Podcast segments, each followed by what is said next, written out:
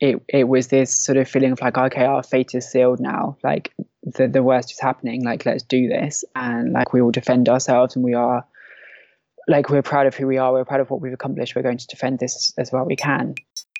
Hey there, this is Aufhebunga Bunga, the global politics podcast at the end of the end of history.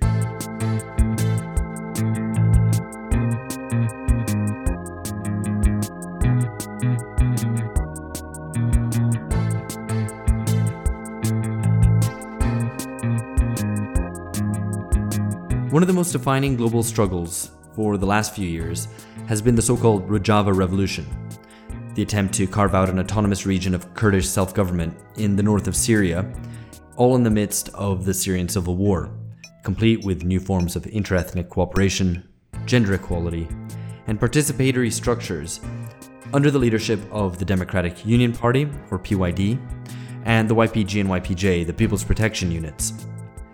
Just as an aside, in the show notes, you'll find a glossary uh, because I appreciate that this alphabet soup of acronyms can be a little bit overwhelming. So, after hopes for a democratic uprising against the Ba'athist regime in Damascus collapsed into a bloody sectarian civil war back in 2011, as well as cosmopolitan jihad, the Kurds offered the hope that a progressive, multi ethnic politics might be salvaged from the ashes of Syria's civil war and stand as a beacon in a region that is increasingly sectarian. Now, sadly, all of that's at risk.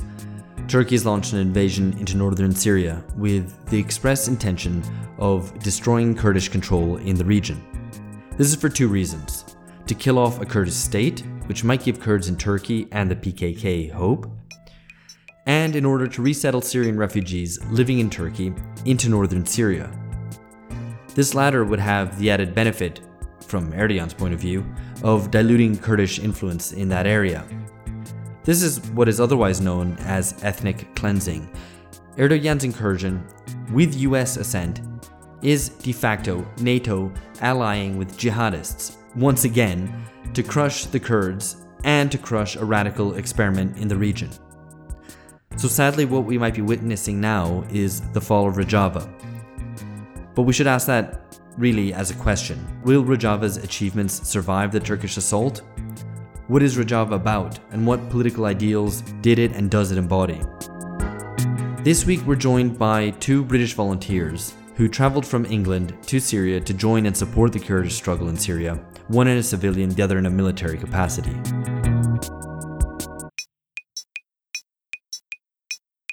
I'm Alex Hochuli in Sao Paulo, Brazil, and Phil Cunliffe is on the line in Canterbury. Uh, Phil, the news of the Turkish invasion a couple of weeks ago was pretty devastating.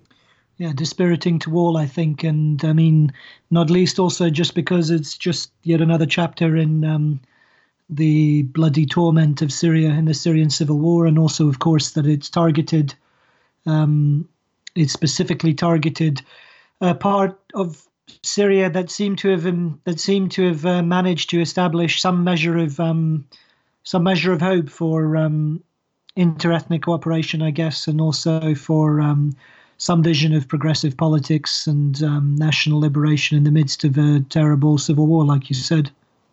Yeah, and, not to turn it into a kind of good versus evil struggle, but I mean, you know, the, the Rojava facing off against ISIS really was, you know, one of the, like a, an actually promising political form of organization against one of the most reactionary things you could possibly imagine. Uh, and now the Turkish invasion seems to open the door once again to uh, to the jihadists to take control there.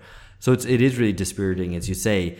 Yeah, I mean, well, they're particularly it's a NATO it's a NATO um, NATO country, one of the most powerful NATO militaries, allied with jihadist and Islamist militias to do their dirty work um, and to go on the rampage and um, against the Kurds. And I mean, a lot of this, a lot of this has already broken out on social media, um, with particularly, I mean, some truly kind of shocking um, images and videos and so on. All of that adds to the misery and gloom of the situation. Yeah, and I think it's also probably worth exploring and taking this opportunity now to try to understand what the kind of shining light of Rojava actually was and what motivated so many volunteers to go over there.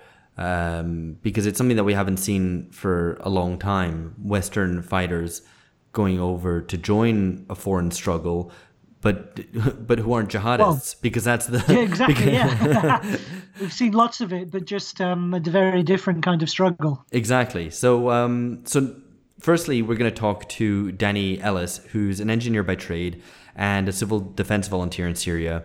She mainly works for the campaign Rise Up for Rojava. Here I am talking to Dani. All right, hi Dani. So first of all, uh, it'd be nice if you could tell us uh, what's going on, what's happening on the ground right there. Uh, as we were chatting last night before we were able to speak, actually, you told us that there was a Turkish advance and you were concerned about an attack. So what's the situation on the ground right where you are now? And maybe if you could also tell us a little bit more broadly how the Kurdish forces have coped with the Turkish attack. I wish I could give you a, a succinct answer. Um, the situation changes extremely quickly, and and the changes are quite large each day that goes past. Um, so we're we're still kind of processing what's going on. Um, at every stage, really, over the last couple of weeks, things have moved in sort of big swings every day from from like you know total peace and and huge investment by the American military here to suddenly they're all gone. Um, right. To uh, to the SDF, the, the Syrian, Democratic Forces, uh, of which the famous YPG and YPJ are part of, uh, extremely well in, in many areas to, to losing uh, two um, critical cities. Um, to this uh, supposed ceasefire being being signed, and the Americans actually selling us out even harder than we we were in the first place. Uh, and now this uh, sudden rapid involvement of Russia, um, which has you know, clearly been premeditated. Very large numbers of, of Russian military police just have just suddenly turned up here uh, at a moment's notice, um, which, which usually the kind of thing that takes a few weeks of planning. So it, things are moving very quickly. Um, the Americans are now saying that they're going to send send an, an armored uh, tank uh, armored vehicles and tanks to protect the oil fields, which is just it's it's gone. I would like to say it's gone from tragedy to fast, but it's a mix of both at the moment. Wow, right. I mean, I must imagine that is not only tactically very difficult to respond to, but also psychologically taxing in terms of these mm-hmm. these quite significant shifts from from day to day. Uh, would you be able to tell us a little bit, kind of where exactly you're you're based at the moment, without obviously giving away any specifics or anything like that? Tell us what it's like where sure, you I, I, I, have been quite um, open on social media and on interviews about what I'm doing where I am in a hope that it kind of serves as some kind of education and also like uh, as a way of sort of humanizing the the situation for people that are mostly seeing it through a lens of, of geopolitics and and um, sort of nine o'clock news. And so I, I used to live in Derik, um, which is a city in the far northeast of northeast Syria. This is like at the the corner where Iraq, uh, Turkey, and Syria all join together on the Tigris River. Um, I I was working there before as an engineer. I was traveling around quite a lot. Um, in the weeks before war broke out, I was uh, working in solar energy. Um, my background in electrical engineering, and I uh, I lived there for the last ten months, more or less. Um, it's it's a relatively peaceful and safe place, uh, but there has there have been attacks in the villages uh, since the war started. But about a week into the the war, um, I got an opportunity to travel to Tel Tamer, and Tel Tamer is much more central, and it's become a more or less a sort of base of humanitarian operations for the actions on the front lines. Uh, it's about ten kilometers away from one front line and thirty from another. Um, so I was doing I was doing civil defense works in in Derik, and I was uh, doing interviews about these. I was making videos about these um, with Rock, who's a Catalan uh, volunteer who's who's with me, um, and we decided to go where the help was more necessary in Tiltem. Um, we've been making videos from there. Um, we've yeah, the work's been quite varied. Sorry, go on. Yeah, no, I mean, I, I, want to actually delve deeper into a whole number of things that you've just mentioned. It'd be nice, maybe sure. just to start off, if we could rewind a little bit. and if you tell us a little bit about yourself, about your background, uh, before we go into a little bit uh, the the kind of on the ground questions and some more political uh, angles on what's going on. So, uh, if you could tell us a little bit about uh, you know where where you're from, what what motivated then you to to go to Syria. Sure. So I um, I don't really fit the mold for the sort of the the usual at least image of the kind of person that comes here to sort of fight ISIS and is typically reported on. I I had quite a sort of liberal um, upbringing in life. Uh, I have um, I'm from London. I'm 32. Um, I have an undergraduate degree in engineering, uh, a master's in software engineering, and um, yeah, I spent about six and a half years at university in total. And I had a really good, comfortable, well-paid job in London, uh, working as a as an electrical engineer um, in the broadcast industry mostly. So not really related to this. Um, and I sort of came to leftist politics in my mid twenties, and it, it sort of slowly unfolded towards my my the last part of my twenties, and I became less and less. Uh, convinced that that the way we were operating as engineers was was a, a good, moral, sustainable thing. And I'm like an immensely privileged person, and I, I had a really privileged upbringing. I have a very privileged education um, throughout my life, and I've never gone without. I earned a lot of money uh, as an engineer, and like I was disgusted with myself um, and and my place in society, um, seeing seeing how bad it was for a lot of people and how bad things were going to become. So yeah, that's like a the ideological side of of my journey, and then the the Kurdish side of it, or at least the the, the Syrian side of it, was um, seeing how the the politics here and not just the sort of the ideological stuff, which is very interesting, but also the, the practical side. Like there are very pragmatic people and very pragmatic revolution here.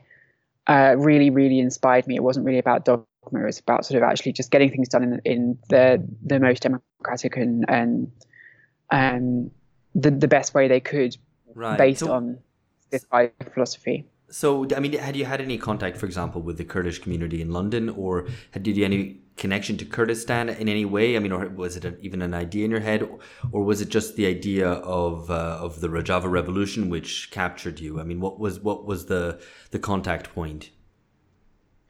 Yeah so I, this is another point where i'm i'm quite um i'm quite different to most people here in that like before i decided to come here i'd had very very little involvement um at all other than going to protests um and knowing some people who involved with the community like i was basically not involved. I knew very little uh, about the specifics of this place.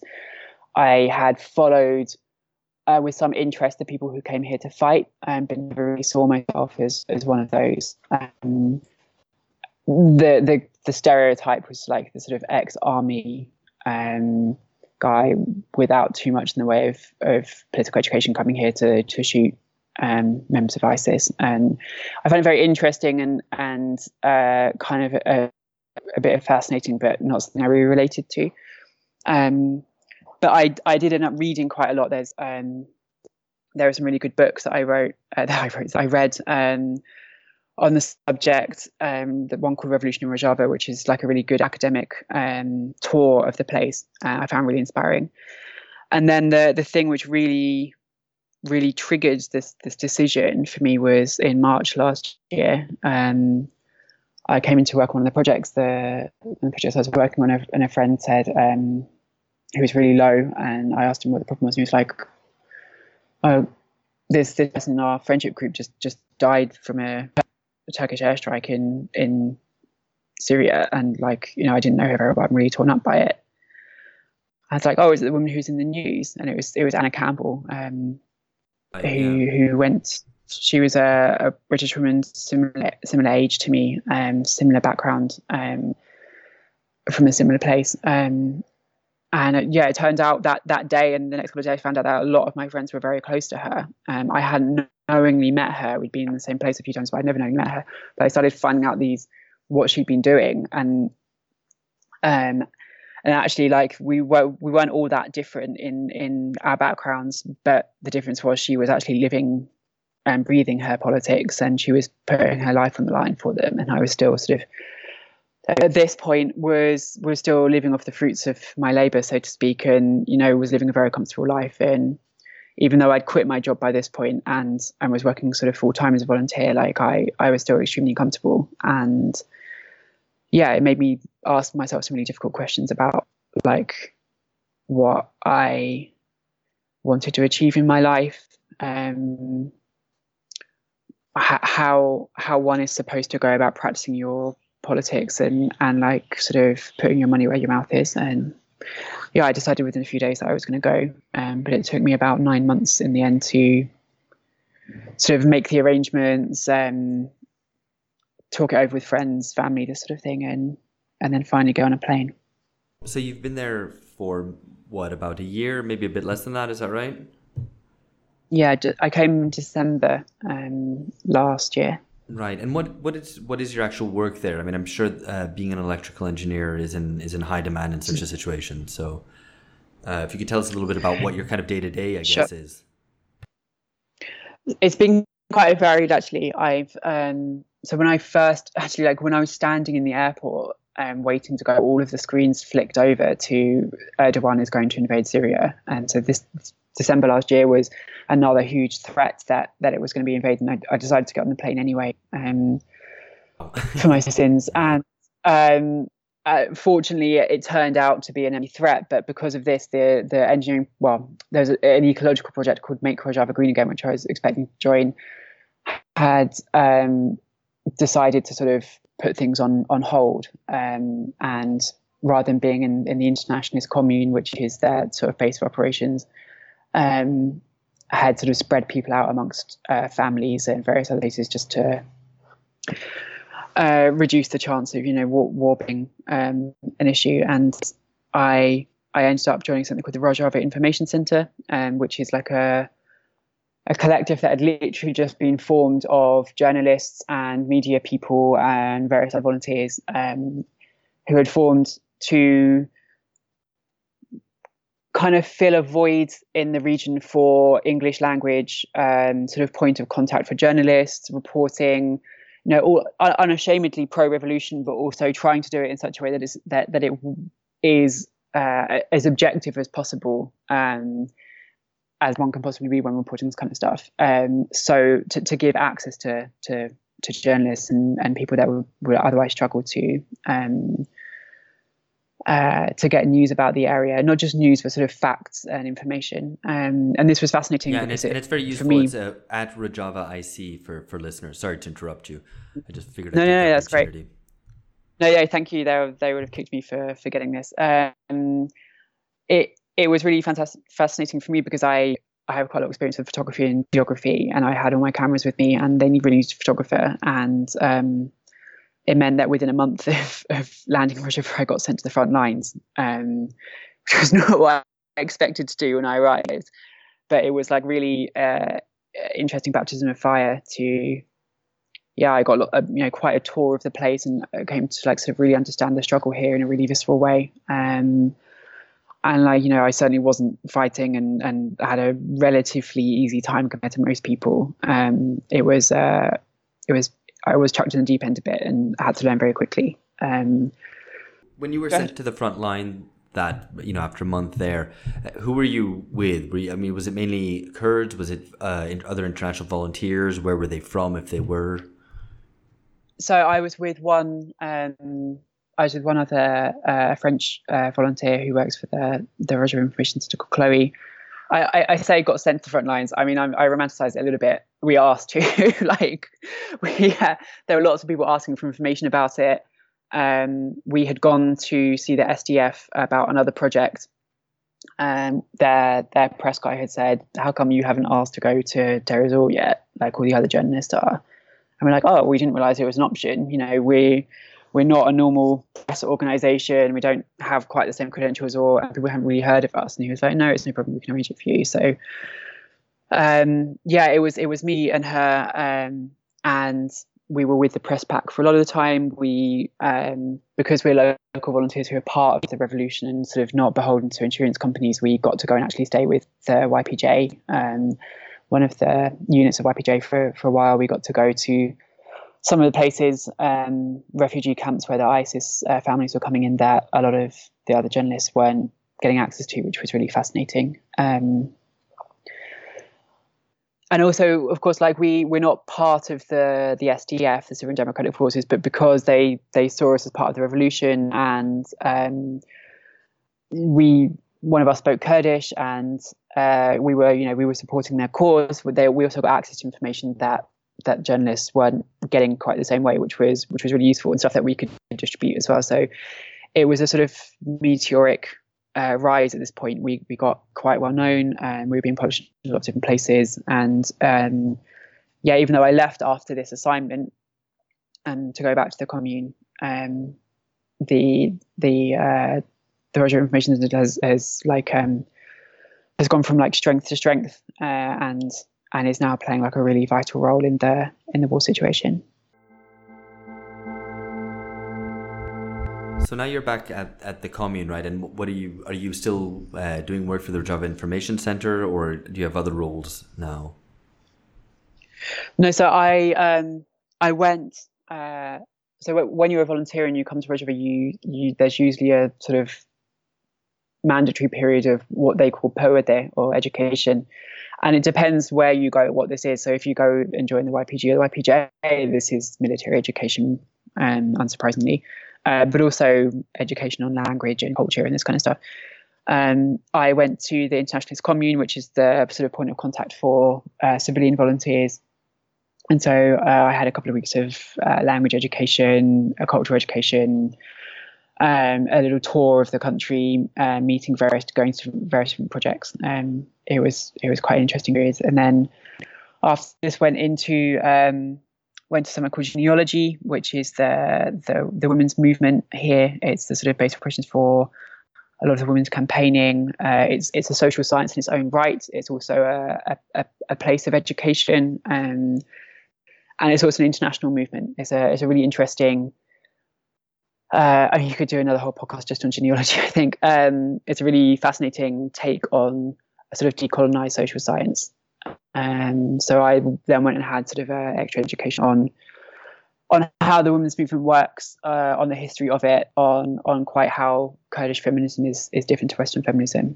So that's fascinating. I wanted to exactly get on to, to that to understand a little bit the degree of uh, political education that the volunteers receive, the volunteers might give. Uh, what, what, what is the sort of degree of political education that's even going on? Uh, and maybe if you could tell us even, you know, is that happening within the YPJ and the YPG as well? Uh, and and you know, related to that, I guess, or, or, consequent upon that, what kind, what's the content of that political education? What are the emphasis? And so, I mean, maybe to take the example you've just given, to start there. Mm-hmm um, if you could explain to our listeners what uh, what the content is of, of the kind of that Kurdish feminism that um, you're learning about there. So, so all of the different educations are quite varied across all the different groups. So, I mean, the the sort of in joke is that the, the YPG get get the least of, of this, or at least they certainly seem to take on the least of this because it is um, it is male dominated military space. But like certainly they still get a very thorough education in in the system here.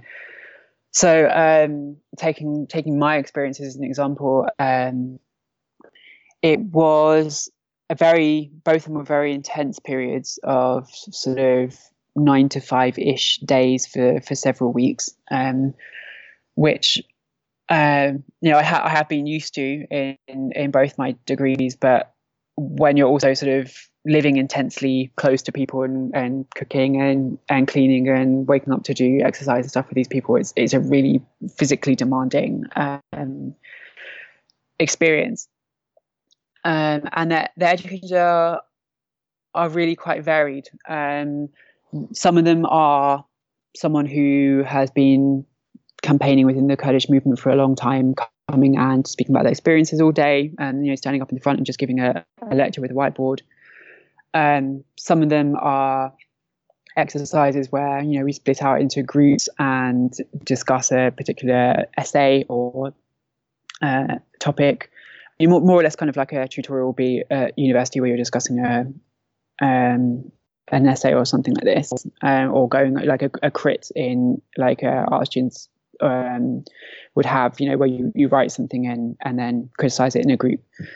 There are there are practical maybe practical is the wrong word. There are sort of how to function educations of like, you know, this is how the movement works. Uh, this is this is how Tekmîl and platform work, which I, I'll discuss in a minute. This is how um, yeah, uh, language education. Uh, this is how you should behave in families. This this is uh, what general societal attitudes are towards various Western things, and you know, just preparing you for life in in society. Uh, and then some of them are, are, purely ideological. They're discussing the roots of of democratic confederalism, um, which is like the current paradigm of uh, a number of different groups within the Kurdistan region in in the Kurdistan Communities Union. Um, and also discussing how it came to be that democratic confederalism is is the paradigm, considering that there have there have been some quite social democratic uh, some social democratic groups um, and liberal groups within the Kurdish freedom movement, uh, for instance, like the the um, PDK and the PUK in um, Iraqi Kurdistan, there would be some really hardline Marxist Leninist groups like the PKK, mostly operating in the Turkish region. Um, so it's it's a discussion of the history of these different groups and like how it is that there's like a, a thread of democratic confederalism now um, throughout all four parts of Kurdistan, but particularly in in Syria, and how like the uh, PYD, which is the the Syrian uh, Kurdish party, has has come to adopt this um, quite so successfully. Yeah, so I mean, I actually on that, I mean, I was interested to know the degree to which you find amongst uh, amongst the volunteers there, uh, amongst you know, or, or, even Kurds living there. I mean, the, the degree to which there is a general education in and belief in uh, the kind of socialist ideals uh, versus being basically Kurdish nationalists. Uh, you know, I mean, so I mean that I, they're not entirely disentangleable. Yeah, it's a that's a really interesting question because for a lot of us um, who are, I would probably say most or all of us who are coming from, um, you know, particularly Europe, like nationalism is a really, really dirty word, right? It's something we associate with fascism. It's something we associate with our countries of imperial colonial past, and Kurdish nationalism is really quite a different strain, and it is quite hard to disentangle from the the socialist aspects and the the stateless and and um, radically democratic uh, parts of the movement. Um, it, it's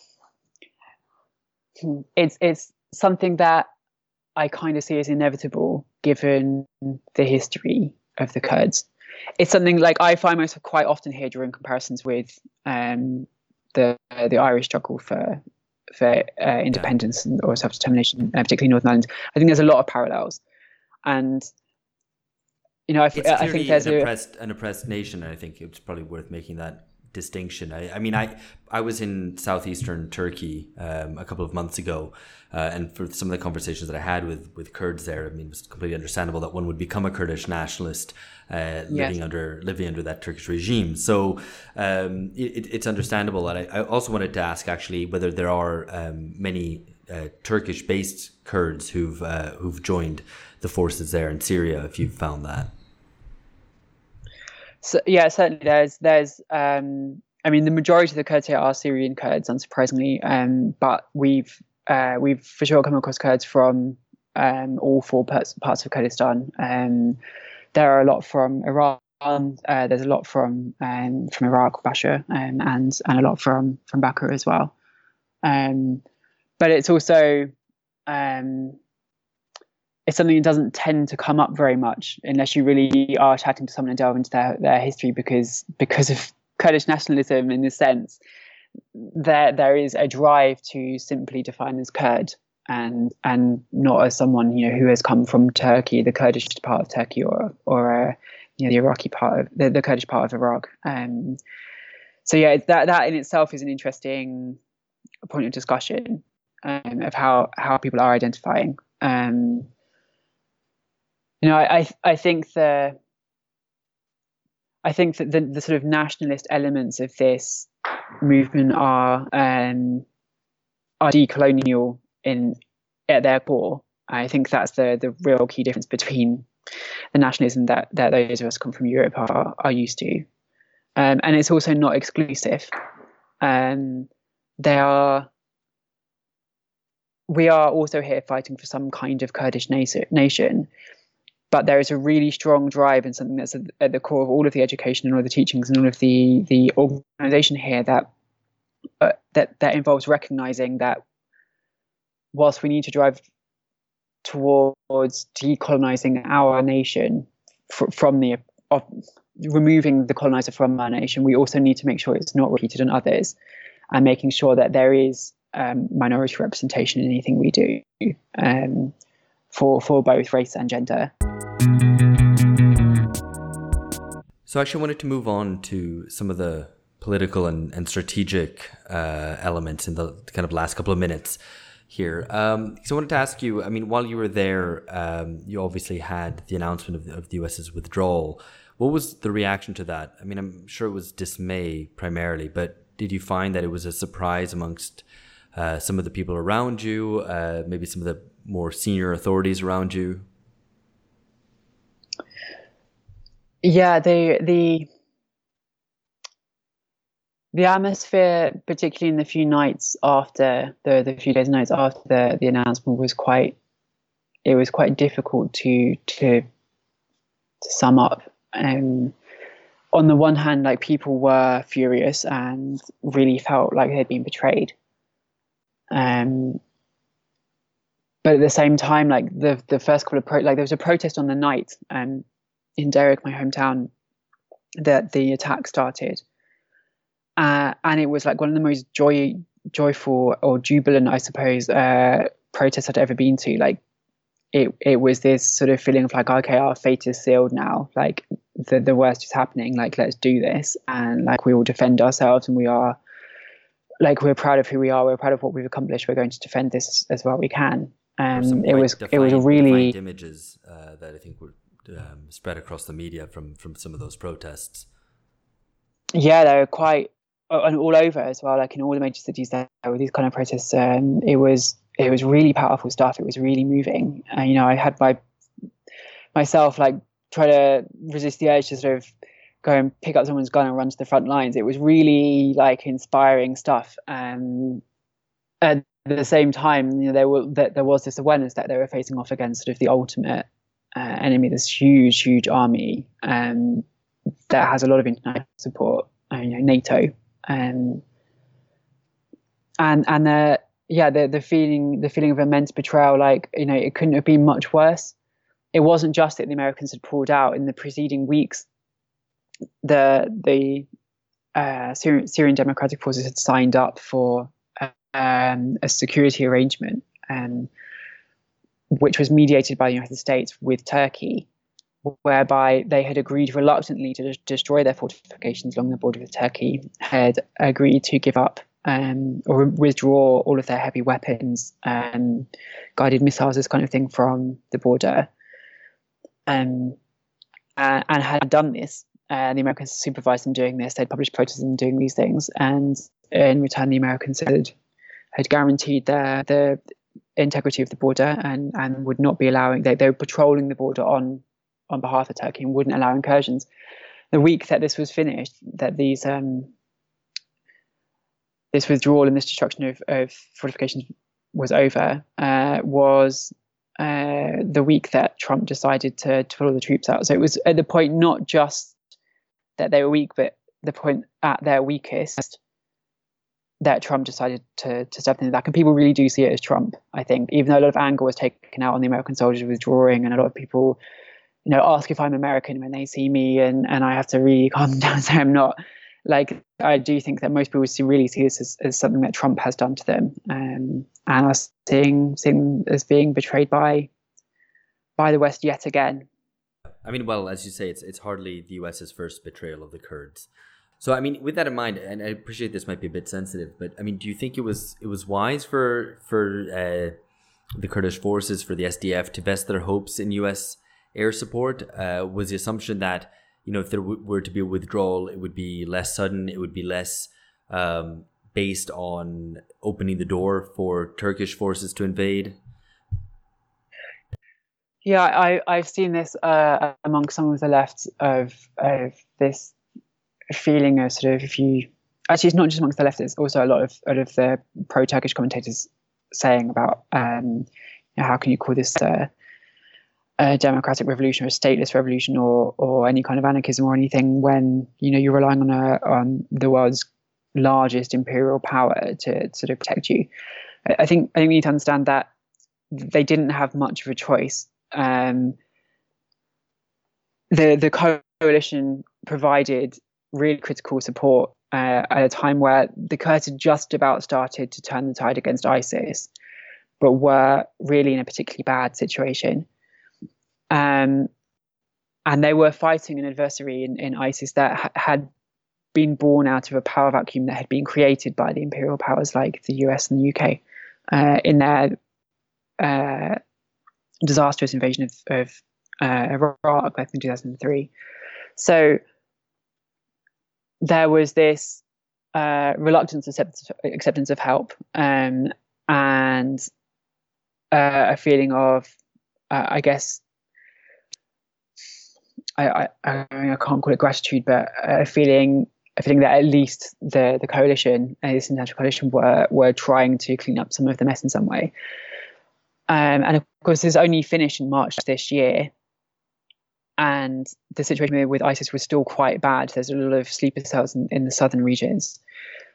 And and there wasn't really much of a choice. There's no way that the Kurds could have simply asked the Americans to leave. The Americans have invested a lot here, and they see this. They had seen this place as a way of controlling Iran's influence in, in the region.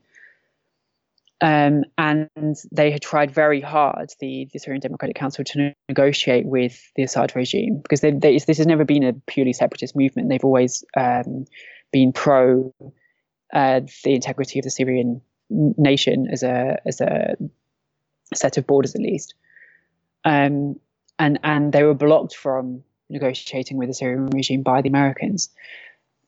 In this situation, a, a country of sort of three or four million people with uh, an army that's primarily comprised of light infantry can't really do anything about the world's great superpower sitting on their lawn uh, and had to make the best of the situation. And to be honest, like they really have made the best of the situation. They've there was a quote by the American ambassador or the American special envoy, I think, to Syria uh, um, not too long ago. one of the generals, I can't remember, one of the American administrators who said they, they've they've probably played the weakest hand I've ever seen, the best I've ever seen. Um, unfortunately, for all the ideology you can have, you still have to occasionally play the game of geopolitics, and and they they have tried to do that. Um, just finally, I wanted to ask what kind of actions could people in Western countries take right now to, to offer support to, to the Kurds in northern Syria? I, I wrote about this just at the beginning of the workshop because quite a few people asked me, and um, the main advice I I've been giving to my friends is is about spreading the message, but not in just sort of sharing Facebook, sharing um, stuff on Twitter, but like actually like going to people who are not engaged with the subject and, and just explaining them the situation here. Um, going to friends and family, going to colleagues, and sit and like you know over coffee or something, or, whilst you're at work on a break, just sort of actually explaining in clear terms what this place was, what it represented for humanity, and sort of what has been done to it um, and how. Because I think any I think any rational, sympathetic person will be livid. Like they'll be really, really bloody angry where when you see that there was this feminist democratic system that had managed to, to be built up in the midst of one of the most brutal wars of, of this century um,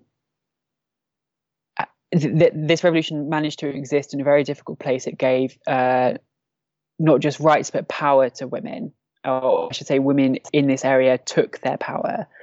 Um, that there was great respect for for diversity. There was there was great respect for a living harmony. There was great respect for ecology and nature here, and that this is right now being snuffed out by uh, a, a NATO, a strategic ally, a NATO ally of of the West, using former elements of groups like Al Nusra Front, like Al Qaeda, like ISIS, in a really brutal and unprovoked way. Um, and is committing ethnic cleansing on a on an enormous scale. Already, just after two weeks, three hundred thousand people have lost their homes, um, and it's it's being openly backed by the United States. Uh, and when I say openly, I mean like Twitter has gone on television saying, you know, it's great the Kurds have been moved out of their homes, they can go and live in the desert, yeah. Yeah. like almost verbatim like and when you describe this to people like what this was what it represented for humanity like that this was this was a real hope for humanity not just for the region but for the whole for the whole planet. This was the kind of system change that a lot of climate change pro- uh, protesters are uh, are talking about or certainly should be talking about. Uh, and and now it's uh, we're we're seeing images of civilians who decided to stay behind in these regions being executed in the street. Um, we're seeing uh, uh, still struggling soldiers having their heads cut off. We're seeing uh, uh, women's bodies, uh, these YPJ fighters being mutilated by these people, live streamed on social media, whilst wearing Turkish uniforms and carrying Turkish guns. and and our government won't do anything about it because they want to maintain they want to maintain control of the Bosphorus. They want to continue selling weapons. Um, through British Aerospace, through Rolls Royce, uh, you, you name a defense company, they probably have an interest in Turkey. Dani, thank you so much for joining us and uh, wishing you and, and your comrades there uh, all the strength and courage and, and do keep safe. Great. Thank you very much. And thank you for having me on.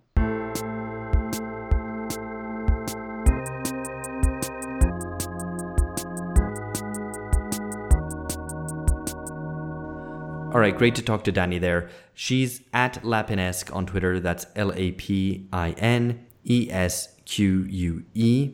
You should also follow the Rojava Information Center. That's at Rojava IC. Now, Phil and I are going to ring up Alexander Norton, who's now back in the UK, but was a military volunteer in Syria for two years with the International Freedom Battalion.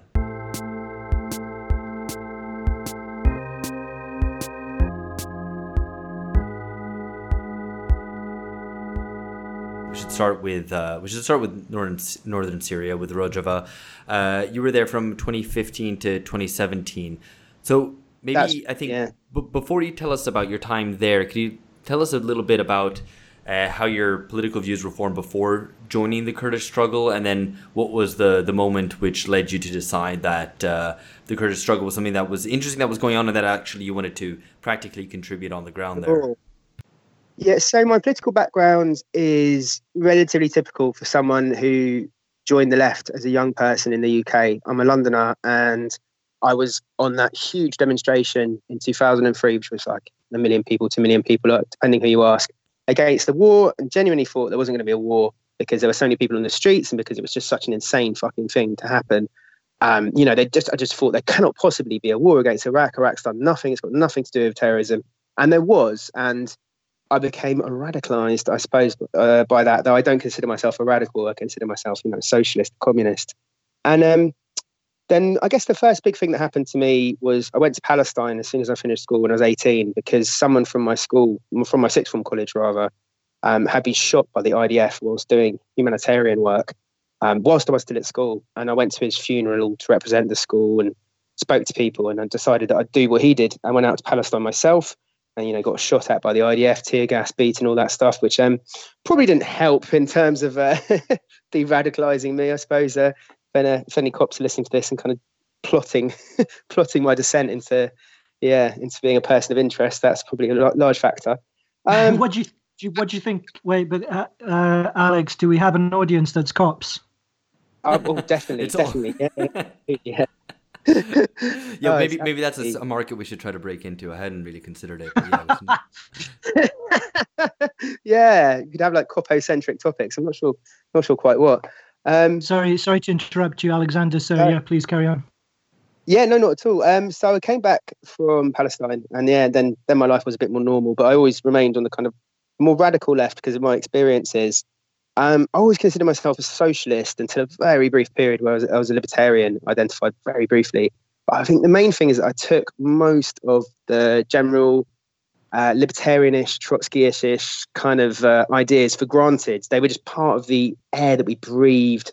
You know, whether we were being trade union activists from the left, whether were being whatever anti-war activists from the left. There's just assumptions, and I think what really changed for me was um, in 2011, I was cheering on the um, so-called Libyan revolution. I even occupied Saif Gaddafi's uh, house in Millionaires Row, which was mostly motivated by the fact it was on Millionaires Row rather than, um, you know, because just as, as, a sort of class war stunt, really. Um, but I remember someone sort of pulling me aside and just being like, this is imperialism. This is a stitch up. This is not what you, you think. You know, you, you're backing something that's very dark and very bad, and you'll see how it works out. And indeed, I did. And I, I came to question most of the assumptions about, you know, the kind of ultra leftish assumptions that we have in the West. And I realized that my positions, the positions of all of us really, but far, far the minority in the global scene. And, uh, and from that point on, I, I guess I joined the majority of communists in the world. Uh, in fact, the majority socialist position, if you discount social democracy, and uh, became a Marxist Leninist, um, which was a very, very strange thing to do for most of the people around me in 2012. Um, I was looking around the world, took a lot of inspiration from struggles in India, Nepal, uh, the Philippines, of course, um, as well as historical ones. I travelled to Cuba years ago on a, just on a holiday and couldn't see anything wrong with it. And um, one of the things which really, really blew me away was the revolutionary organizations in Turkey and how they maintained both underground organizations which could resist the strongest attacks from the state and, and strike back. Uh, they could run their areas and parallel to the state in certain parts of Istanbul and other places, also in rural areas. And they could also have overground organizations, some of the best leftist newspapers, and in fact, like even TV stations, if you're counting the Kurdish movement. And that really impressed me. So I was watching Turkey, and um, then there was the um, uh, Gezi Park uprising, and that's really where I become really interested because the Gezi Park uprising, for me, there was a huge potential, you know, because this was going to be potentially a revolution in a very developed country and very close to us as well. You know, it's has a very strong relationship with Greece. People go and come and go from Turkey to Greece all the time, and leftists do visit Turkey. It's not like, say, like for instance, like I mentioned before, it's not like Nepal. You know, Turkey is is our neighbour, is very much part of European history and, and, and daily life. You know, the migrant population of Germany, the primary migrant group is Turkish people, um, which I didn't find out till actually in Syria when, when the German person told me. Um, so I was very excited by the Gezi Park uprising.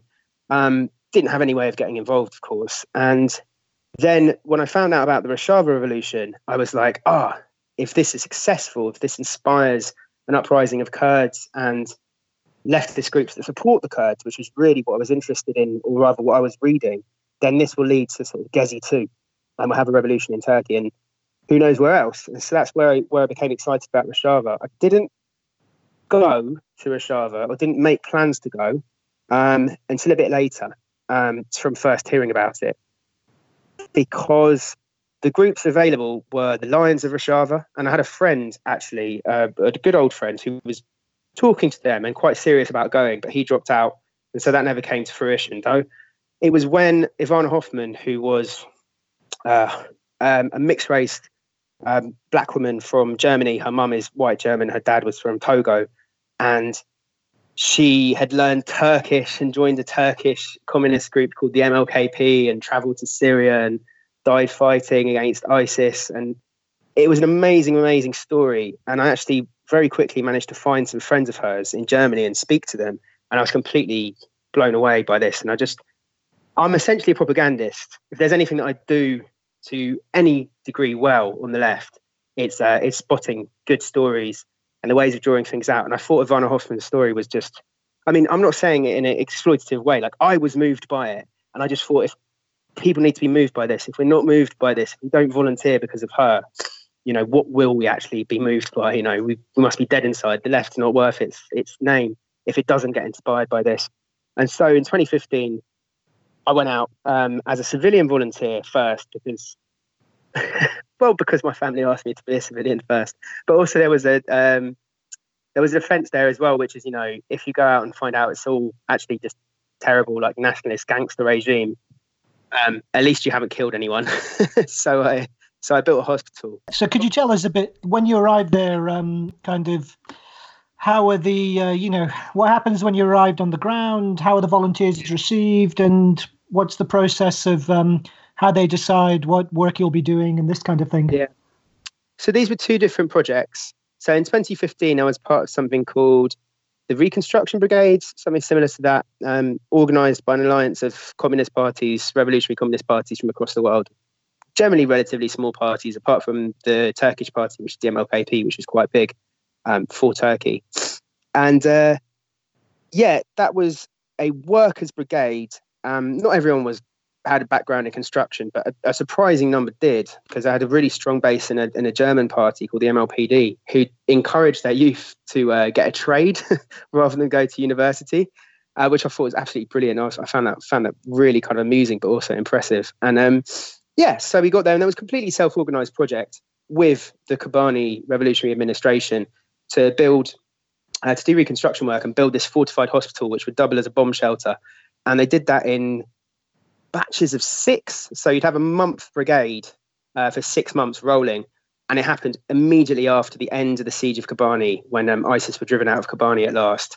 Um, but it overlapped with the ISIS revenge attack, which happened about a month after the end of the siege of Kobani, or maybe a couple of months, where they activated all their sleeper cells and came in uh, from further away and killed about 200 people. And the volunteer reconstruction workers were still there in the town and were hidden by um, people in, in in the city, who obviously risking their lives to hide them. Um, so they so it was not safe at all.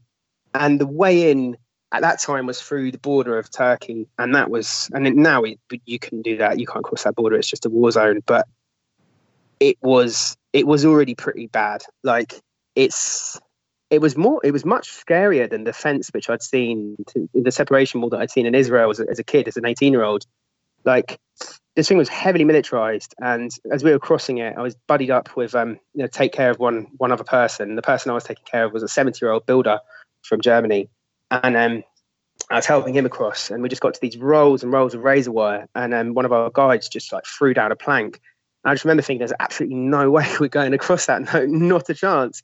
But somehow we managed to get across the other side because behind us an APC was like zooming up, and if I remember correctly, it fired in the air, and then there was some other fire back from um, the Syrian side to let them know that both sides were armed, and um, and yeah, and then we just ran off into the into the dark until we were picked up and you know warmly greeted by the people, even though it was the middle of the night. People came out of their houses and, and put onto different backs of lorries and, and, driven all the way to Kobani.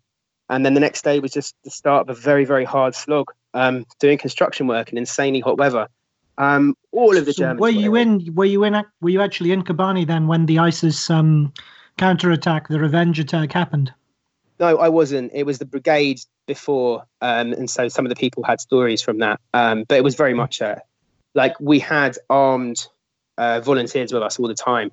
They weren't from the YPG. They were from um, the HPG, I think it is. I can't remember now. Something I saw all the time. Who just just like one person per street gets given a vest and an AK and is like the local police person, which of course was really important during during the Civil War. I mean, it would be important right now as well because the Civil War continues, and they take care of their immediate community. So we had one of those, and that could be like a, you know a woman in her fifties, it could be a guy, it could be anyone.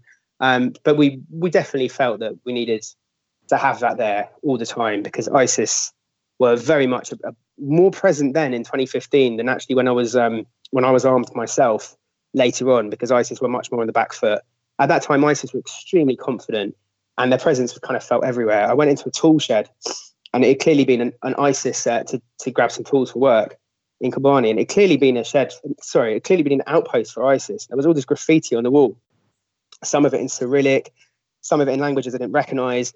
Uh, but also from um, from England as well. There was one saying that was it like Generation Khilafah, something something brigade of whatever. And I can't remember. I, I just I could really imagine who the guys were, and, you know, what their lives were like, and probably where they came from, somewhere in Birmingham.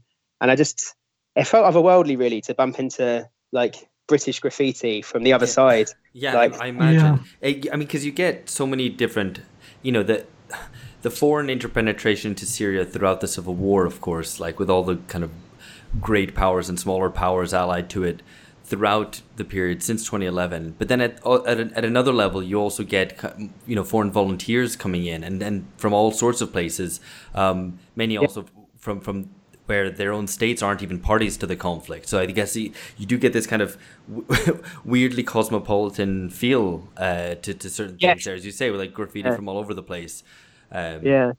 I'd, I'd, be interested to know. I mean, at least for on, not on the, the ISIS side, but uh, but but on the on the Kurdish side, what and and on kind of the allied organizations supporting the Kurdish struggle, what kind of political views you encountered there? Because like with any sort of foreign struggle, you're going to get people coming from not only different backgrounds and different countries, but also with different political motivations to join. Uh, so if you could tell us a little bit about that and also like how that relates to uh, the battalion that you were part of, the International Freedom Battalion. Sure. So so let's skip forward a, a about six months then because that was the construction project and that was great. But I came home in between, um, having kind of convinced my family and my partner that oh, he's done it once, he'll be safe again the next time. When in fact I was going to fight the next time, which I didn't tell them. Though I think I, I told my partner I was, but I didn't tell my parents and my family. Um, so I returned to fight, and I was going to be in, a unit called the International Freedom Battalion, which was uh, part of the YPG. So a unit in the YPG, the Kurdish-led YPG. The IFB was set up in 2015 by an alliance of communist parties, and at the time, one anarchist group from Greece. Um, the communist parties are from Turkey, with the exception of one which was from Spain. This is the original foundational groups. The makeup's changed a little bit now. Um, though the makeup today of the IFB is, again, it's eight parties and seven of them are from, sorry, it's eight groups. Seven of them are communist parties from Turkey, which include the MLKP, TKPML, which has been fighting a guerrilla struggle in Turkey for 47 years, um, and various smaller Marxist Leninist groups.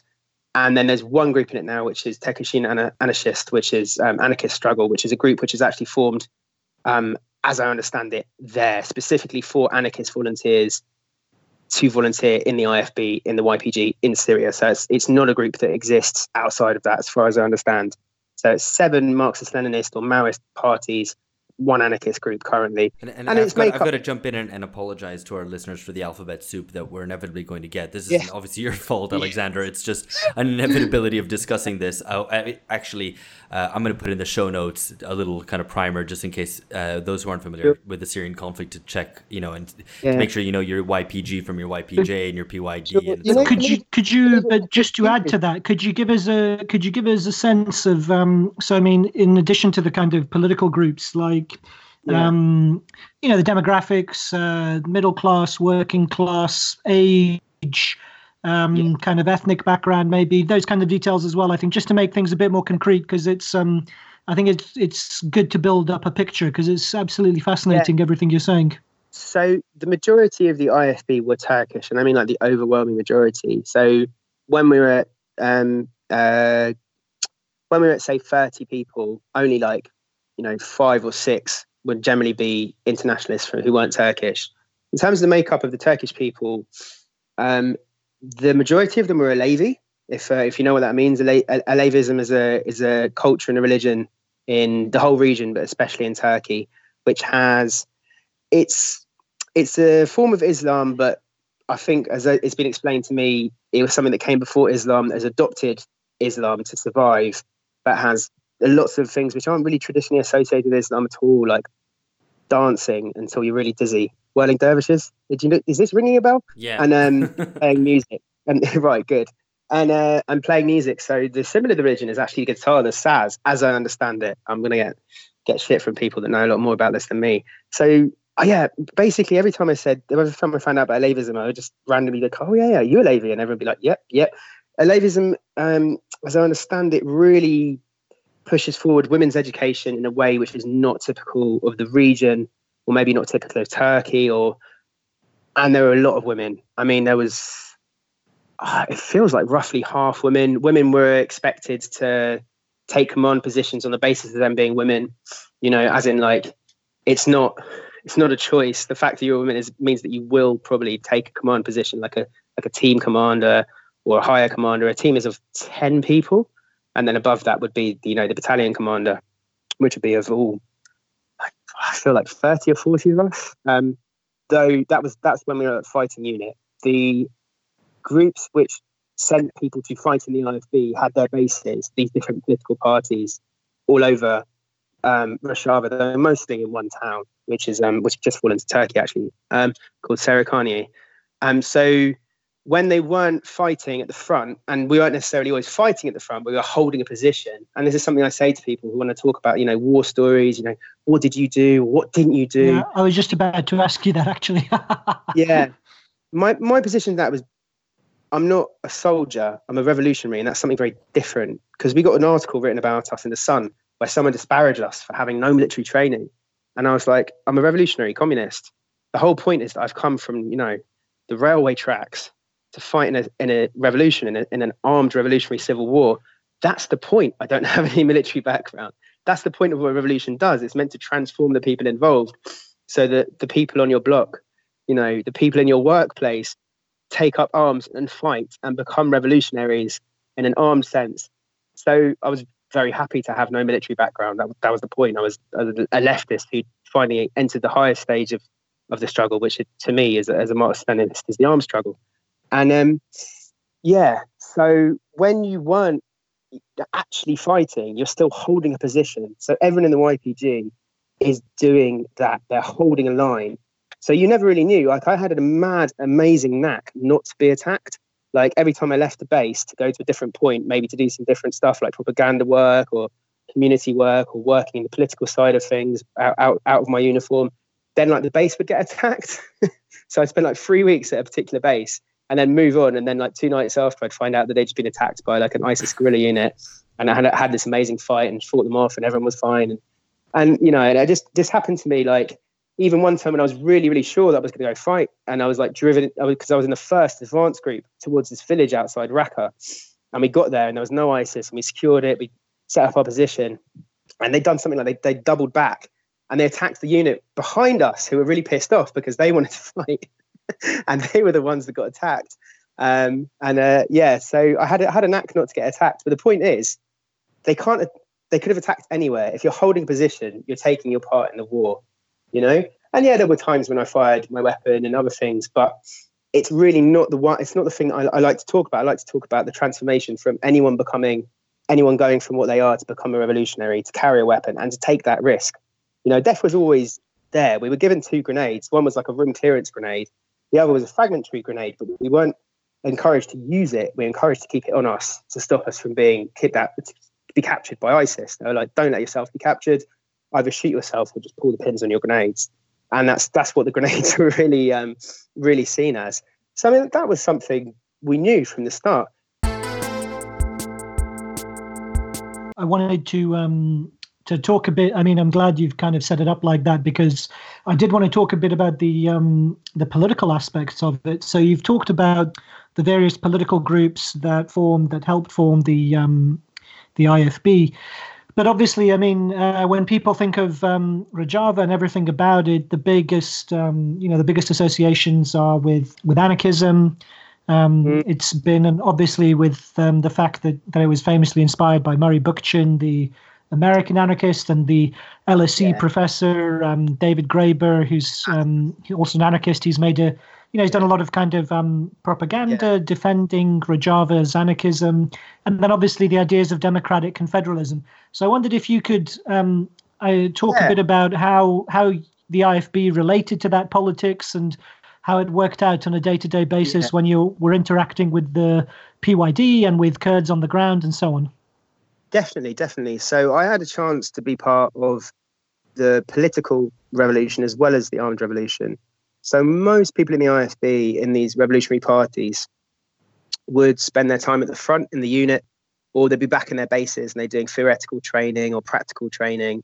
Um, I was assigned closer to the Turkish group, the MLKP, which within the time of the Rojava Revolution um, it actually expanded its name from being the Communist Party, Marxist Leninist Communist Party of Turkey and Kurdistan, which was an ideology, uh, um, which was a political step for them to say we're now organising in the whole of Kurdistan, not just the um, part which falls into Turkey, but the whole of Kurdistan, inclu- including Rojava and the other parts as well. So including Syria and I, I guess assume Iran.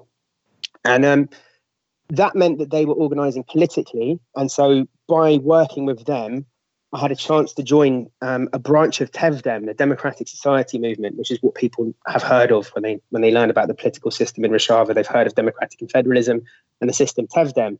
I was part of what's known as like an office of Tevdem. And it was our job to create communes, um, alliances between different ethnic or cultural groups. So I would go to different places, basically as kind of decoration a lot of the time. They'd be like, look, this guy's from London to come and support the democratic confederalist system. Isn't that great? And, you know, and the, the like the Liberal Party of Kamishlo or the a, Syriac Association of Kobani would be like, "Oh, cool, that's great. Yeah, have a cup of tea and a back thanks did it, So did um, it work? Did it work? Were they happy to see Westerners on the ground? Yeah, very much so, very much so. And um, and then we talk about the system. We talk about how everyone's going to have a voice, how no one's going to be subjected to tyranny of the majority, so that if there's five Syriacs, they're still going to have one representative, even if there's like a thousand Sunnis, they're going to have one representative, and no one's going to be um, bullied by tribal or religious sectarianism, and they should commit to this power sharing system. And they agreed to, and then we'd have a really big meeting where the different representatives of these different communities would stand up and commit themselves to Democrats to the, to Revolution. Democratic confederalism isn't a term that I remember using very much, actually. Um, I think we just, I think we used more specific terms around that time. Um, I can't, nothing springs to mind, but I think so that was the system that I saw. That's what I saw in place. I also saw some incredible things, like such as the houses of women, the Mala Jin, which are women-only places where women can go and talk about their problems, which relate only to women. Um, they banned polygamy. Um, they banned child marriages. Um, they started to legalize abortion. When I say they started to, I think it was no longer a crime, but it was quite hard to get an abortion.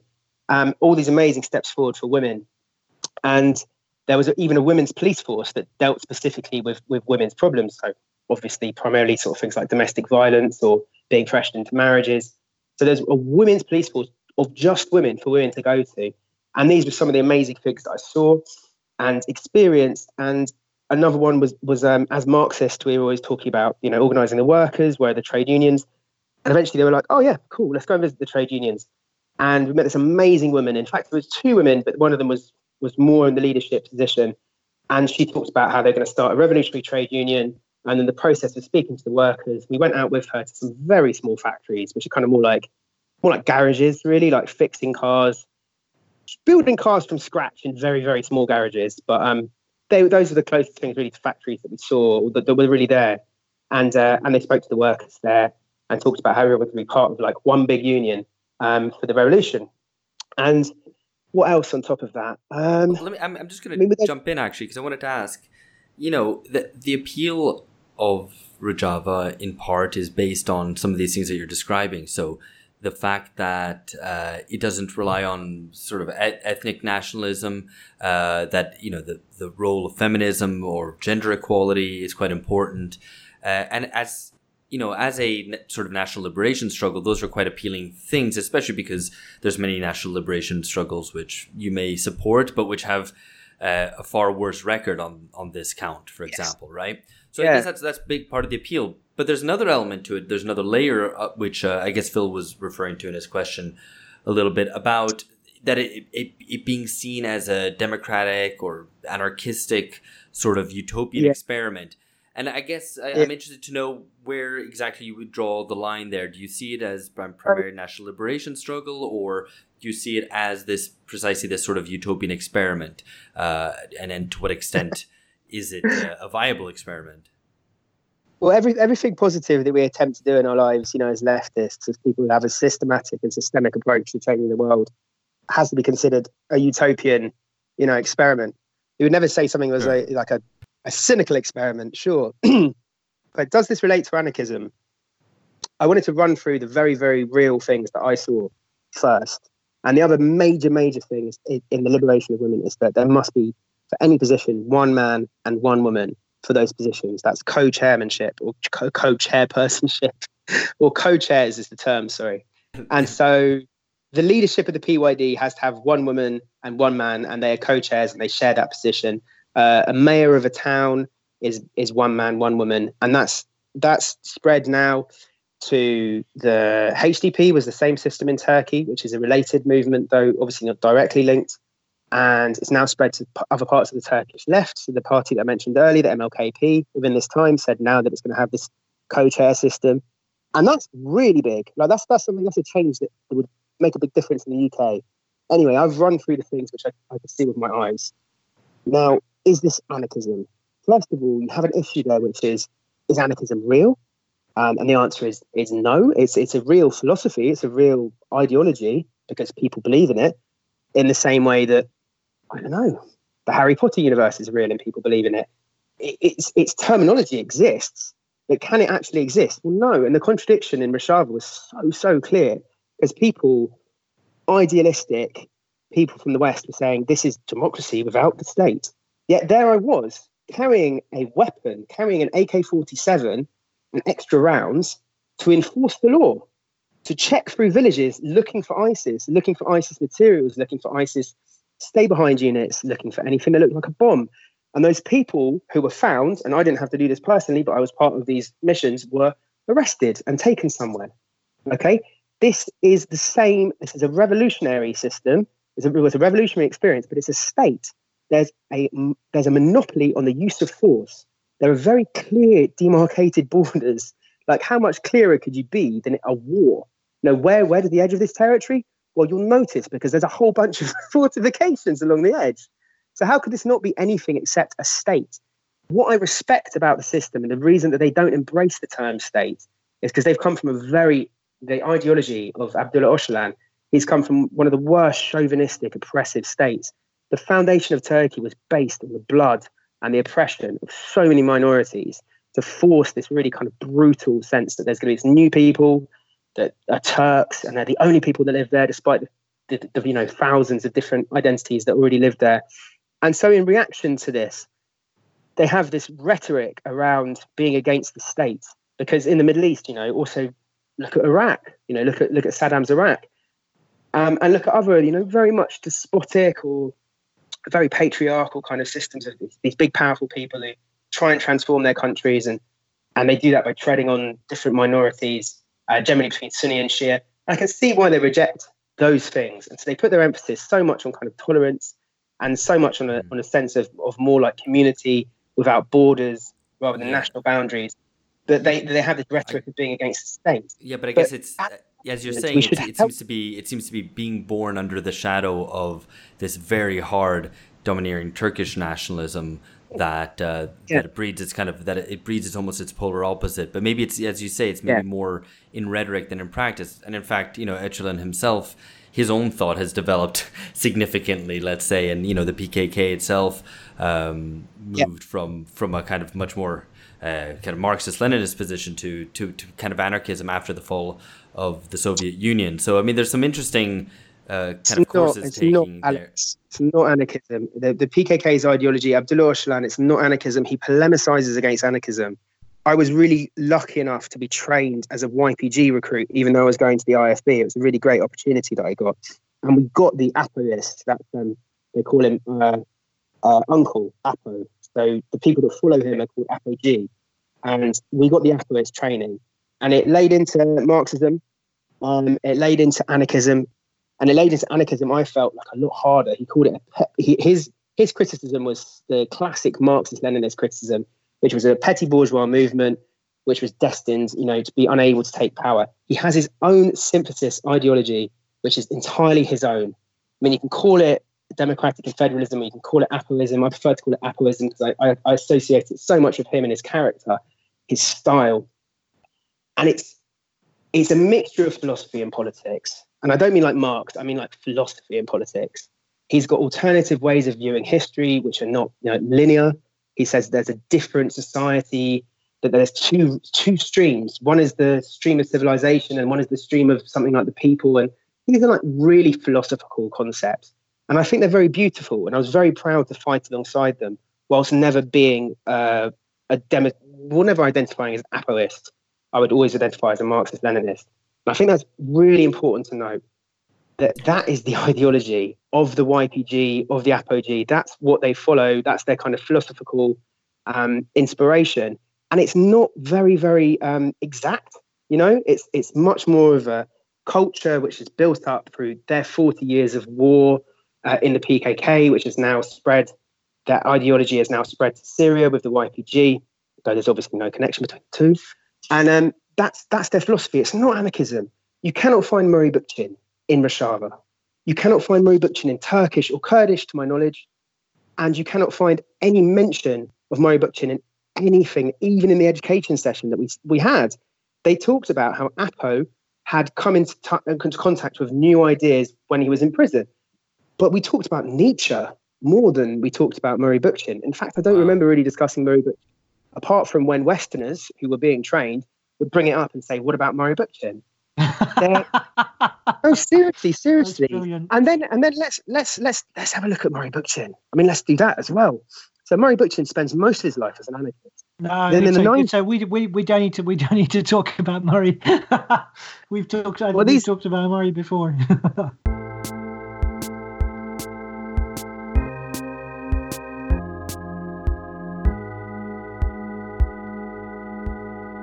so I mean, it's I mean, it's great stuff, and um, and I appreciate you know, and I take and appreciate your point about um, the not only kind of Öcalan's thought um, developed, but also Murray Bookchin's thought as well, and like you say, he renounced anarchism for something else, and you know, it's an important point to make, and not and also not least your criticisms of its um, kind of small scale and parochial vision.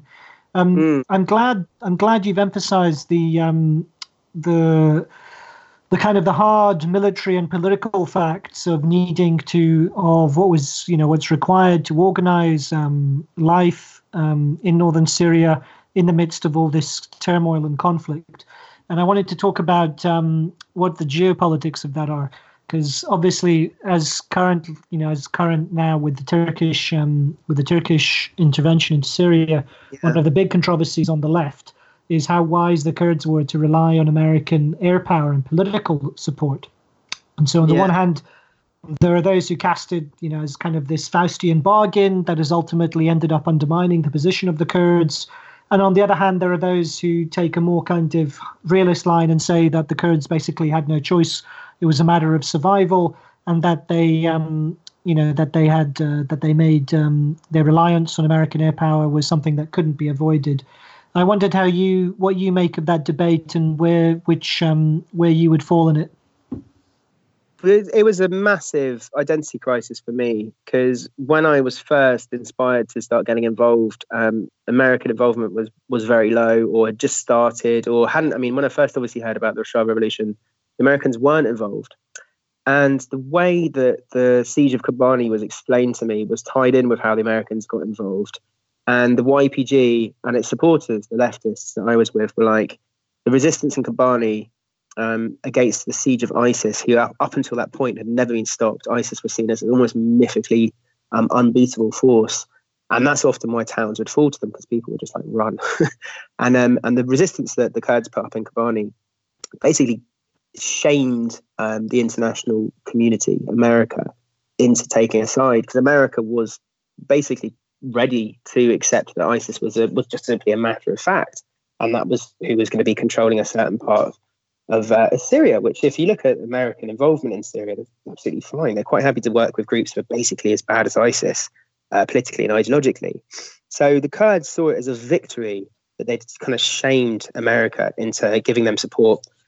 Um, in terms of was it a Faustian pact? I mean, so what do the Americans get out of this so-called pact? At best, the Americans get the chance to say to you know their voters, their people, oh, you know, we're fighting ISIS.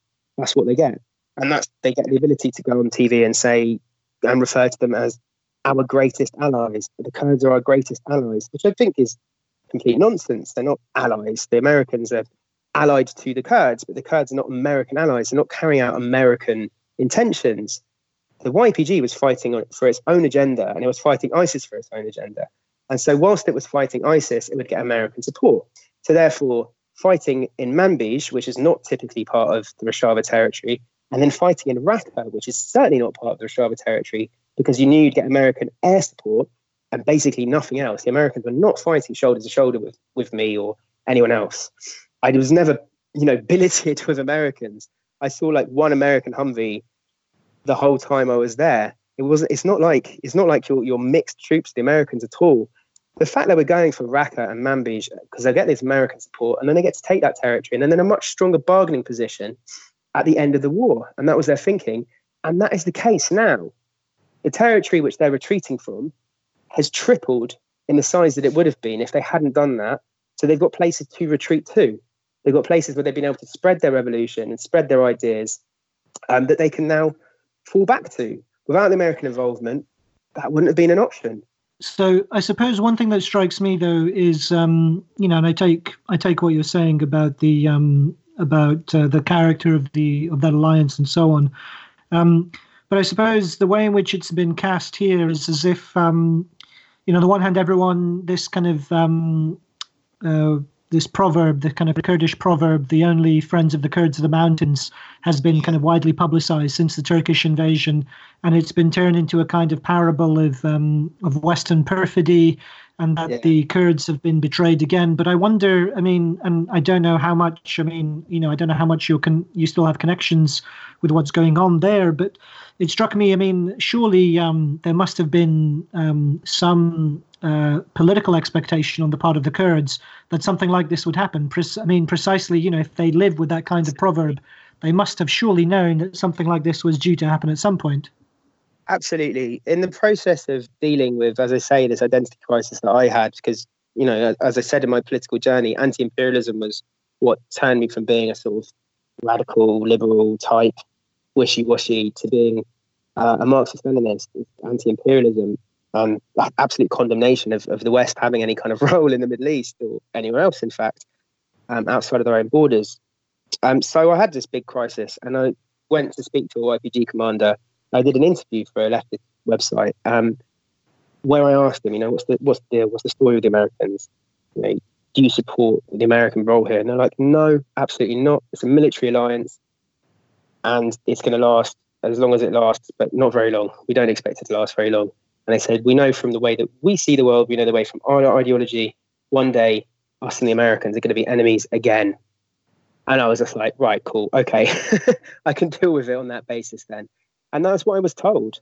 Now, you do see some very, very strange stuff on Twitter coming from the leadership.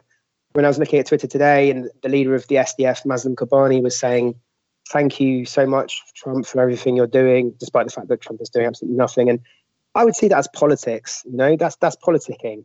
Um, it would be great if there was more ideological resolve throughout the whole of the YPG and the SDF, but it's not. You know, it's not a huge problem for me at the moment.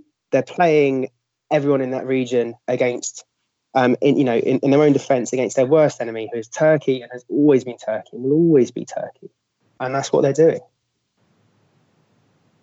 So, if we turn to the Turkish invasion, um, and based on your, um, you know, the military kind of training you had, and your own experience of um, setting up communes on the ground and trying to kind of piece together um, kind of ethnic alliances and new political structures, and also your kind of um, military experience, um, how do you think the PYD, the YPJ, will be responding to the Kurdish, to the sorry, to the Turkish invasion now?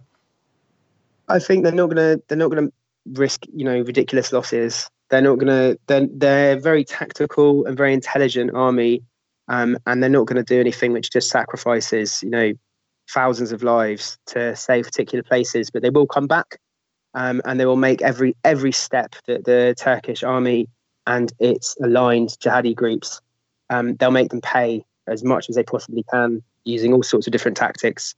Um, and those those groups are not going to hold those places. They don't have the kind of roots that the Kurdish revolution, the Rojava revolution has. They don't have the roots of the progressive uh, politics. They don't have the experiences of those people who've been living under that system have. And those groups are going to, you know, they're not going to be able to last it, in, in my opinion. The only thing that might happen is that this um, this occupation becomes much more fortified by Syria itself if Syria steps in to actually cooperate far more with Turkey rather than seeing them as something as an, of an enemy, it's, you know, it's a mixed bag. Every day I have another nightmare as I see Erdogan shaking hands with a new world leader and have another kind of crisis. Um, you know, the only the only thing that I see that they could really, really keep the YPG and the Rojava Revolution out of its um, out of its, its main territory would be some kind of deal where Turkey and Syria, and therefore with its Russian backing, actually manages those things. But even then, you know, five years, 10 years, they won't hold it. this region has become revolutionized, and um, and it will it will overcome that. And I'm absolutely certain of it. And the only so that major goes, thing that goes right to the next question I was going to ask, which is so how robust do you think the political structures and practices that have been established um, in the region in this time, how how resilient do you think they'll be, and how will they last? Particularly if um, if Erdogan succeeds in the kind of ethnic cleansing project that seems to have been mooted um, for this strip of territory that Turkey wants to hold. Yeah, I think the ethnic cleansing thing, it's definitely started doing that in Afrin. Um, but I think with this region, I think there would be a new offence, a new outrage, and I think it would lead to more of an uprising, uh, maybe in Turkey, maybe you know actually in Rojava, even fiercer fighting, um, or maybe more of an outrage across the world. Um, I think it would be kind of an even greater offence than a military invasion, um, the, the literally replacing the Kurds with um, with refugees. I mean, the world is kind of watching that one. Um, in terms of how ro- robust the structures are, well, obviously, if the people who, who who've learned those structures are moved, then they they go with those people. So they'll go to the next territory, they'll go to whatever it is, whether it's you know ad hoc uh, accommodation like some kind of camps, or if it's they move to other cities. Like the system that they've been taught, and it's a very kind of powerful holistic um, way of seeing the world. The the one that you know I only had a couple of weeks training it. Of course, people train it for for months, um, for years. Uh, I think you know it will stay with the people. Will it stay exactly in the region that's uh, that the is taken over by the military inv- military invasion?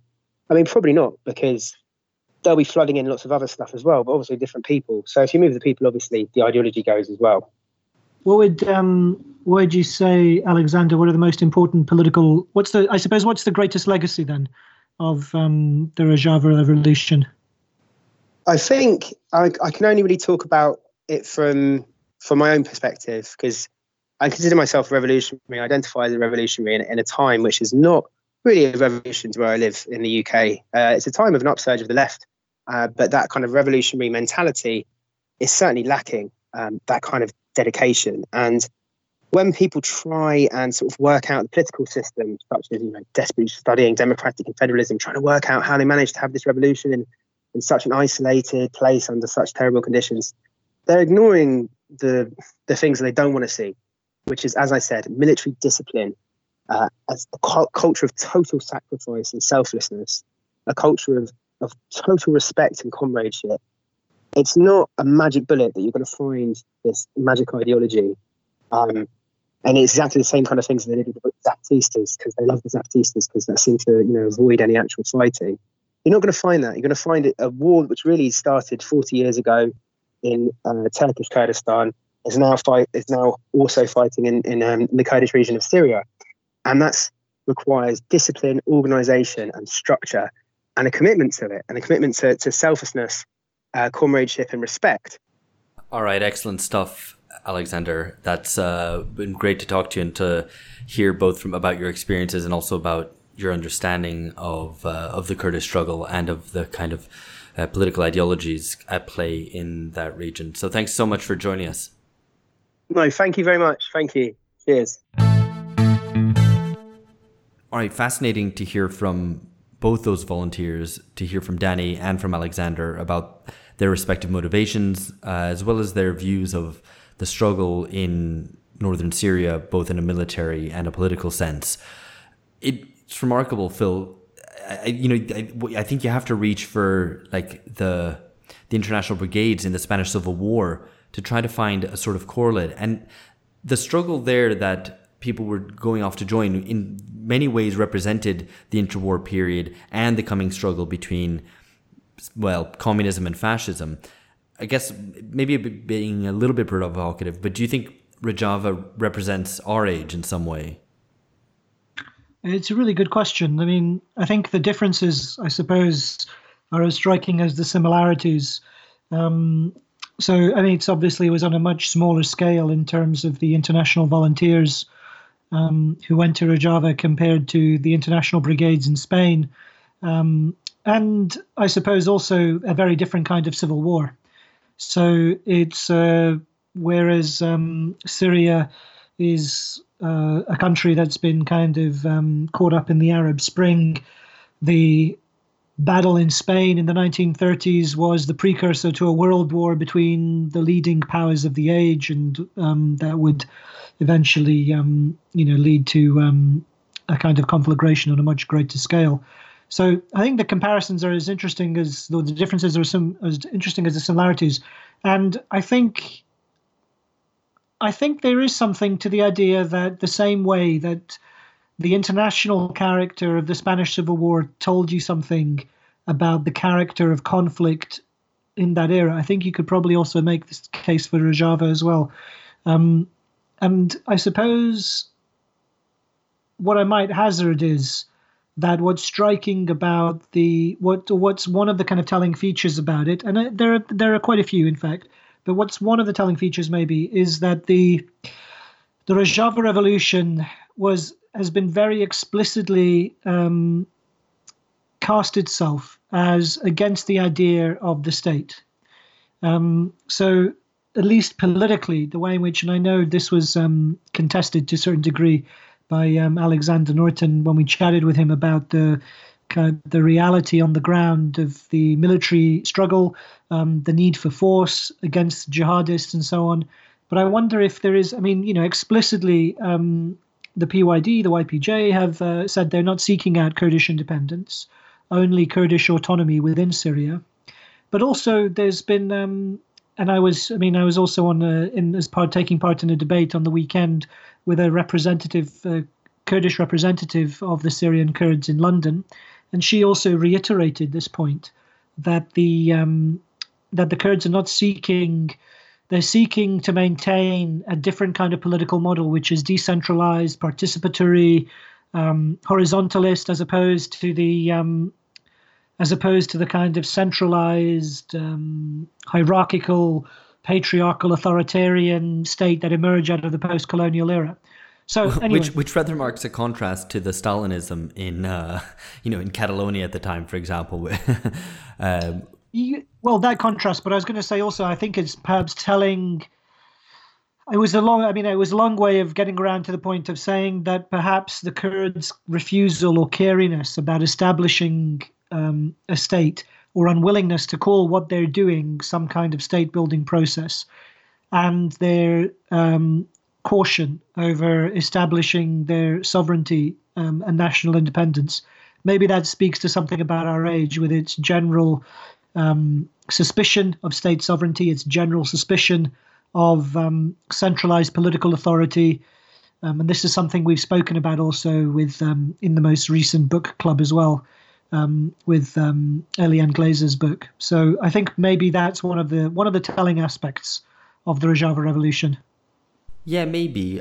I mean, on the other hand, there's a certain strategic justification for it. I mean, the PKK in Turkey has always uh, traditionally sought autonomy within Turkey and has not sought to, to break away from the Turkish state. Uh, and it's probably done that because of uh, be, precisely for, for, you know trying to set more limited strategic aims and not uh, maybe trying to limit the, the extent to which uh, the Turkish state would try to would crush the Kurds. I don't know. I don't. I mean, I'm not entirely. No, sure. I mean, I'm sure. You know, I mean, I'm sure there's an element of um, political realism in the calculation and the cognizance of the overall geopolitical situation and the unlikelihood of being able to carve out a Turkish, an independent Turkish state, sorry, Kurdish state. Um, but nonetheless, I mean, I, I still want, you know, the it's not just. Um, it seems to me like a virtue is being made of necessity. So, in the sense that there was, particularly from um, the woman that I was participating in the debate with on over the weekend that um, there's an expressly ideological rejection of the idea of state sovereignty as such. And that seems to me to also speak to a general suspicion on the left as well of um, centralized forms of political authority and still the kind of um, still the the glorification of horizontalism, participatory, kind of devolved participatory structures, this kind of stuff. Yeah, I mean, you know, yes. On the other hand, I think there's an element of um, of resistance to, and you know, I asked, put it this way. I, I mean, I even asked Dani about this, about the degree to which the people who are there fighting are Kurdish nationalists or the extent to which they are genuine believers in either socialism or uh, democratic confederalism or what have you.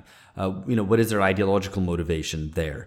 Uh, and I guess the resistance to centralized power and to the state in some ways is also a resistance to nationalism, which has its positive side uh, in in that context because of its ability to retain, uh, you know, interethnic uh, cooperation within within a within a single political community, which they're trying to set up, which uh, you know, which is important in, in, in today's Middle East, to, to, put, to put it lightly, um, in a context in which you have a, a, significant increase in sectarianism across the region, and even the, the, the failed models of the Arab republics, at least although premised on a, on a sort of a single uh, ethnic identity, were secular states, which at least allowed the possibility of, um, you know, of kind of a, of a sort of multi ethnic, um, some degree of multi ethnic harmony, uh, rather than having a, you know, kind of completely uniform or a drive for a uniform national state which you know to take the example of Turkey, yeah, you know Turkey was probably one of the examples of the hardest kind of nationalisms that was was created around in the early 20th century. So the, the resistance against centralized power might also be a reflection of the resistance uh, to any sort of uh, ethnic nationalism. No, sure. I mean, I think you know, there. I don't wish to take away from the achievements of the um, of um, the Kurdish effort to try and kind of sustain a modus vivendi among the various groups in that part of the world. But by the same token, I mean, it's not to. It wouldn't be to uh, to suggest that um, nationalism, by its very nature, well, it's not to say, I suppose, that nation the you would only have the model of kind of exclusivist nationalism, or a viciously kind of um, chauvinistic nationalism. Um, I suppose. I mean, I, I mean, I, you know, I'm not going to. Obviously, I'm not making the case for nationalism one way or the other. It's only to say that the I think um, that the suspicion, the seeming suspicion of centralized political authority, I think, is problematic on the left as a whole, and the fact that the Kurds seem to have um, cast their project in those terms seems to be in keeping with the tenor of the times. Right, and that brings us to the question of what the appeal is for you know Westerners uh, or those outside of, of the region uh, who have gone off to, to fight there or to contribute to the struggle because it, there's several things which point in different ways. I mean, if you listen to testimonies, not just to the ones that uh, you know listeners will have heard now with the, uh, with with Dani and Alexander that we spoke to, but also any other sort of testimonies that you have people who are very who emphasize. Um, let's say more postmodern sort of aspects uh, with regard to sort of intersectionalism, um, whereas others will emphasize a much more traditional um, sort of uh, national liberation struggle, right? And I, and that also, I guess, makes us reflect on what is actually going on there because and what is the proper way to see Rojava? Is it merely just a national liberation struggle from the part of an oppressed people? Is it uh, a national liberation struggle, but which is much more um, progressive in terms of its content than many other past national liberation struggles have been? Uh, is it a new form of society? Uh, is the emphasis on feminism, for example, uh, a real key takeaway? Is it, or is it something which is to be understood in a way in which it's subsumed under um, under the formation of a new nation, but on more progressive grounds? Well, I think it clearly can't be national liberation. I mean, for the reasons, you know, I mean, it clearly, or it's a postmodern, diluted version of classical national liberation for the reasons that we've mentioned. Um, I th- certainly think the um, emphasis on women's participation and equal participation and so on, that definitely appeals and clearly is again keeping in tenor with the Western left about that it's um, uh, kind of a regimented, not in terms of representing interests, but rep- identity itself has to be directly represented. So equal participation of women um, at all levels and so on. And yeah, I mean, perhaps, perhaps but, it, but, it's, but it's a great thing. And actually, it's I would say it's more radical. I mean, it, well, it's more radical than you what you have in a lot of Western fourth wave feminism because it's you know one it's not women as victims it's not women as girl bosses you know it's a collective struggle on the basis of gender equality yeah i mean can't disagree with that sure but to talk about wide appeals the other thing as well there is the eco um, the way in which they've made very clear trying to establish a um, ecological a new kind of ecological model. And that does again i mean that seems to me again kind of making a virtue of necessity in the sense that it doesn't you know i mean it's clearly kind of um, painting a gloss i think on a particular you know in a project of a a region that's in the midst of such a bloody war and is um, poor and underdeveloped to begin with um, whatever you know ecological claims can be made for it don't seem to me to be um, of any kind of political significance, and so that seems to me more ideological. But again, all of it's got to be kind of maintain, you know, put in the put in the idea of um, Apoism, Apo being Kurdish for uncle, and the uncle in this case being Abdullah Öcalan, who's still imprisoned in Turkey as the leader of the PKK. So, um, you know, it's kind of contained within a whole theory, I mean, of uncleism, effectively. Um, and so the idea that it's um, cast off all the uh, inherited patriarchal ideals of the past or, um, uh, you know, has no, has kind of cast off the cult of personality associated with, um, associated with Öcalan, you know, that seems to me not to be the case. Right. So to round this out, we should probably talk about the geopolitical aspects. Uh, firstly, something which I think is kind of running through uh, our interviews with both of the both of the people we spoke to, which is the question of U.S. alignment. Let's you know, and I put that in quotation marks. Uh, I mean, were the Kurds right? I think you know. Alexander Norton certainly was very forthright about the fact that you know they were not U.S. allies. It's merely the fact that the U.S. allowed the Kurds to operate there. Um, to allow the People's Protection Units, the Syrian Defense Forces, to operate in that area and then have, you know, committed treason against them by inviting the Turks in and allowing the Turks in.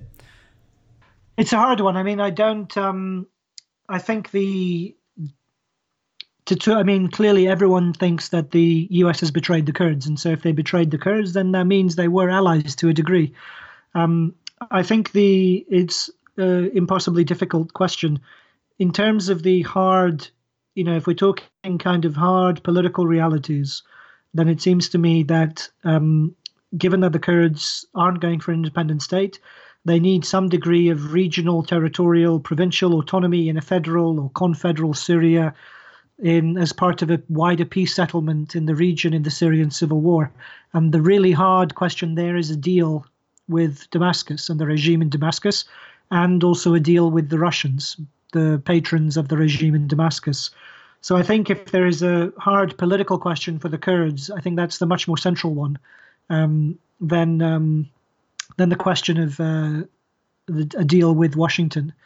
Um, it's worth bearing in mind. I mean, I think the you know the Americans, the kind of previous American air protectorates, have never worked out well. If we think of what happened in Kosovo 20 years ago, um, the bombing of Yugoslavia that led to the establishment of a United Nations protectorate in Kosovo. Kosovo is in, nominally independent now, but it's still a de facto protectorate with NATO forces on its territory, run by commissioners from the European Union. And then the neighboring Kurdistan in Iraq, which was also kind of made into an air protectorate with American air power after the first Gulf War. That too effectively became a um, a base for the American incursion into Iraq and was also the basis for American involvement in Iraq leading to the Iraq War. Um, that the Americans eventually managing that air protectorate of Kurdistan eventually led to their further escalation and being dragged further and deeper and deeper into the quagmire of um, their conflict with uh, Saddam Hussein in Iraq. So I don't think you would wish, you know, I think you would you wouldn't wish an air protectorate on anyone an American air protectorate on anyone because the pattern, you know, the historical pattern isn't a good one. And we, the last thing you'd want to do is to make the Kurds into um, the repository of a new white man's burden, um, in which we have to defend the Kurds in order to be, um, you know, ethically, in order to be um, ethically superior, and that they need to be the repositories for our bad consciences. I think that would be a terrible fate to inflict on them. Well, I mean, you know, with that in mind, I guess we have to hope and wish and and uh, you know send our strength to uh, the Kurdish struggle there that they're able to fight off the invading Turkish army to the greatest extent possible. Um, because I mean, what's going on now is as I said at the introduction, uh, basically ethnic cleansing. Uh, they're you know introducing Turkish la- uh, language in Afrin after the assault uh, on that on that city, and you know, and, and that the, the, the Turkish the Turkish state is probably the most malevolent actor in this piece right now. Uh, and it'll be interesting to see what exactly emerges because you made reference to the Russians. Uh, Russia has, you know, sustains the, the Syrian regime. It's also allied with Turkey, and Turkey is allied with the jihadis, uh, who who are enemies of this the Syrian regime. So how that exactly play out plays out is unclear, but uh, I hope we've been able to at least shed some light on this, and uh, and uh, please do check out the uh, links that we've we've included below, and all the best to uh, the Kurdish struggle there.